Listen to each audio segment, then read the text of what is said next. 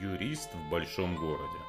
Добрый день, меня зовут Сергей Пирогов, и вы слушаете мой подкаст «Юрист в большом городе». Это подкаст для тех, кто хочет знать свои права, быть юридически грамотным, вести свою деятельность законно и не быть обманутым. Это второй выпуск по теме «Самозанятость как инструмент для оптимизации бизнеса», и сегодня я отвечаю на самые популярные вопросы, которые вы задали по данной теме. Итак, первый вопрос. Можно ли уволить сотрудника и заключить с ним договор об оказании услуг как самозанятым? К сожалению, именно таким образом, как вы указали в вопросе, поступить нельзя, потому что установлен мораторий на два года между датой расторжения трудового договора и датой заключения договора об оказании услуг с этим же человеком. Это как раз-таки сделано для того, чтобы пресечь злоупотребление со стороны работодателей, да, когда те будут целенаправленно увольнять своих сотрудников и заключать с ними договоры как с самозанятыми. Поэтому сделать так нельзя. Можно только замещать трудовые отношения гражданско-правовыми в отношении новых людей, которых вы будете привлекать в свой бизнес. Вот новых людей нанимать как самозанятых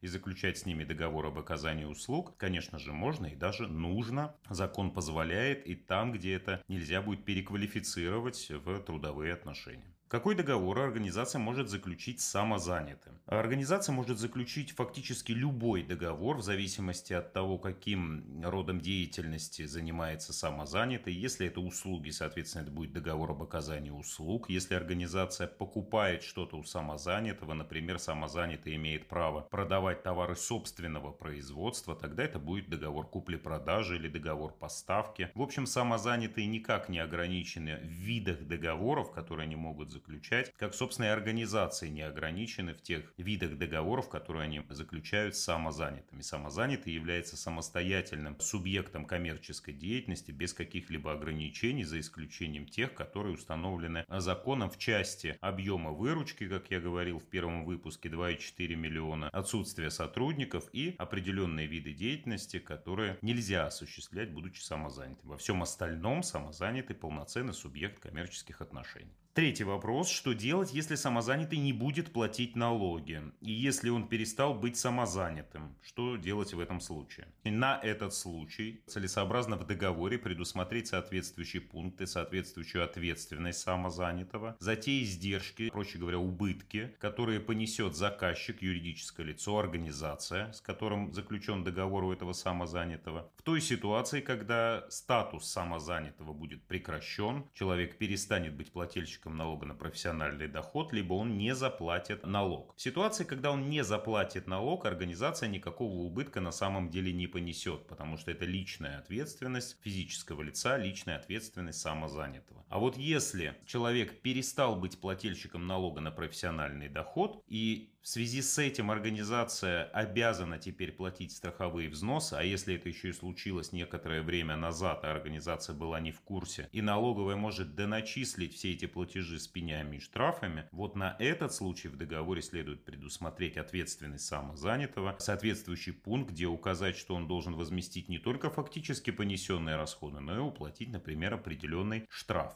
Из практических рекомендаций укажу еще, что целесообразно обязать самозанятого не позднее дня получения им от вас оплаты представить вам электронную копию чека, что он может сделать прямо из своего приложения. Таким образом, вы, во-первых, будете уверены, что у него есть этот статус самозанятого, а во-вторых, вы удостоверитесь в том, что ваш платеж он внес себе в приложение, зафиксировал как доход. И тогда у налоговой к вам не будет вопросов, когда вы покажете эту сумму, сумму этого платежа в качестве расходов за услуги, которые, например, вы получили от самозанятого. Может ли организация перечислять за самозанятого налоги? Видимо, в том же ключе вопрос, чтобы себя как-то подстраховать, к сожалению, нет. Это невозможно. Уплата налогов – это личная обязанность физического лица или индивидуального предпринимателя, который является плательщиком налога на профессиональный доход. За него платить мы не можем. Это дело должен делать он самостоятельно. Как закрывать расходы на оплату услуг самозанятого, если он не может оформлять закрывающие документы? Очень просто закрывать такие расходы, потому что самозанятый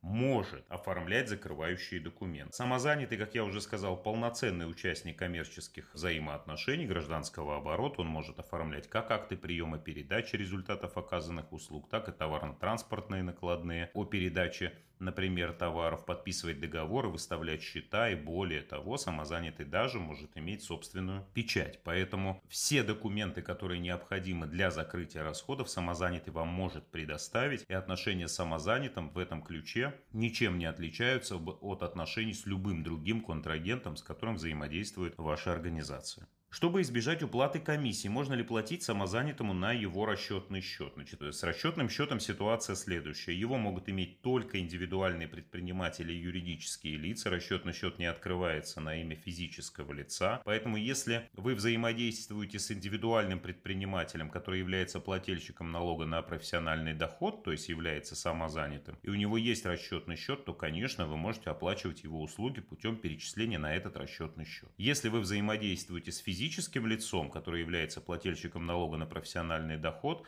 у него просто нет этого расчетного счета, и вы должны будете ему перечислять деньги именно на его счет как физического лица. Отличить счета можно очень просто. Счет физического лица начинается на цифры 408.17. Если видите эти цифры, значит это счет открытый именно как физическому лицу. Могут ли мастера в салоне красоты, будучи самозанятыми, просто арендовать рабочие места? Э, могут, конечно, самозанятым не запрещено брать в аренду помещение, поэтому вы можете организовать работу именно таким образом. Не знаю, кто задавал этот вопрос, либо владелец салона, либо сам мастер, но тем не менее, вне зависимости от этого, таким образом может быть организована работа. Единственное, что здесь сразу хочется отметить, что самозанятые платят налог с оборота. Самозанятые не могут учитывать в составе своей налоговой базы расходы, которые они произвели, например, на аренду помещения. Поэтому для самозанятых занятого, это может быть не очень выгодным вариантом. Но зависит конкретной ситуации, но это обстоятельство здесь нужно учитывать. Может ли самозанятый заниматься производством? Да, может заниматься, только должно быть собственное производство и внимательно смотрите за тем, чтобы это нельзя было переквалифицировать в перепродажу товаров. Как сделать самозанятым менеджера или администратора? Вопрос очень частный, здесь надо разбирать конкретную ситуацию, но в ключе этого вопроса хочется отметить следующее, что внимательно нужно относиться к тому договору, который вы заключаете. В договоре обязательно должен быть прописан результат оказания услуги, чтобы он не был переквалифицирован в трудовой договор. Поэтому сложность этих должностей в том, что не очень понятно, например, какой результат работы менеджера или администратора, но тем не менее, если вы будете соблюдать это требование, то успешно можно такую схему работы реализовать. А насколько вероятно, что договор могут переквалифицировать в трудовой? Слышал, что есть такая практика. Такая практика не только есть, есть официальные разъяснения. Здесь самое главное чтобы у вас в договоре, как я уже отвечая на вопрос выше отметил, был результат оказания услуги. Почему это важно? Потому что главным отличием трудового договора от договора об оказании услуг является наличие трудовой функции. Трудовая функция – это ежепериодично выполняемые обязанности. Если есть такие обязанности ежепериодично выполняемые,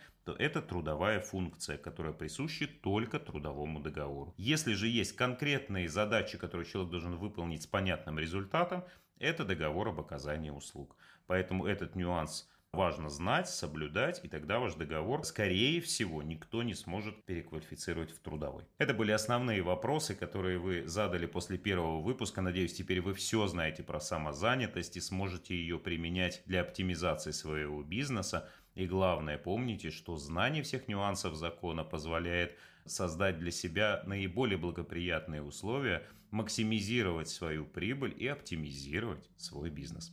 Спасибо, что слушали и до новых встреч.